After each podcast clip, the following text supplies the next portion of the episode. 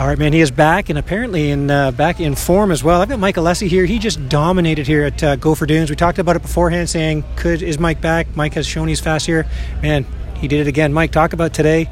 Going into this, you're feeling a lot better, right? Yeah, just like I, you know, I was just telling you off camera or recording. It just uh, sucks. I got sick before the first round at Calgary, and you know, just came in just running myself into the ground and just super tired and just fatigued. And uh, this was awesome. This little break that we had between uh, uh, Manitoba and here at Gopher, and you know, I went back to Florida, took two weeks off, did nothing, just enjoyed being home. And uh, man, I just recharged again and uh, came in ready to go at Gopher. And came here today, two great motos, one one.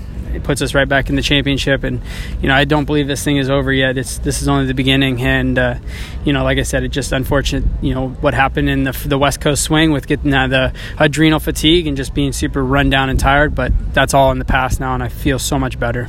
Okay, let's talk about talk about the riding and the track and everything today. I mean, it, it was, was, just it, weird to watch, dude. It was rough. it was. I thought 17 was rough. This might be as rough or rougher. It just seemed like the bumps never ended. The jumps of the faces were super rutted and just ate out. It was just. It was a man's track today. Like I mean, it was burly. I, I, I'm telling you straight up. Anybody who's listening to this, this track makes Southwick in America look like a hard pack track, and I am not kidding. You ask any of these riders here, and they'll tell you this is the gnarliest track they've ever ridden.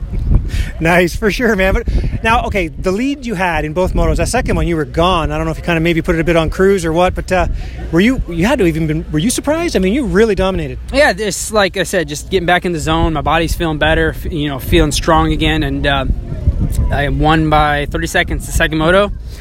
Backed it down with about I think the last four or five laps, I was just standing up and just jumping the bumps and having fun.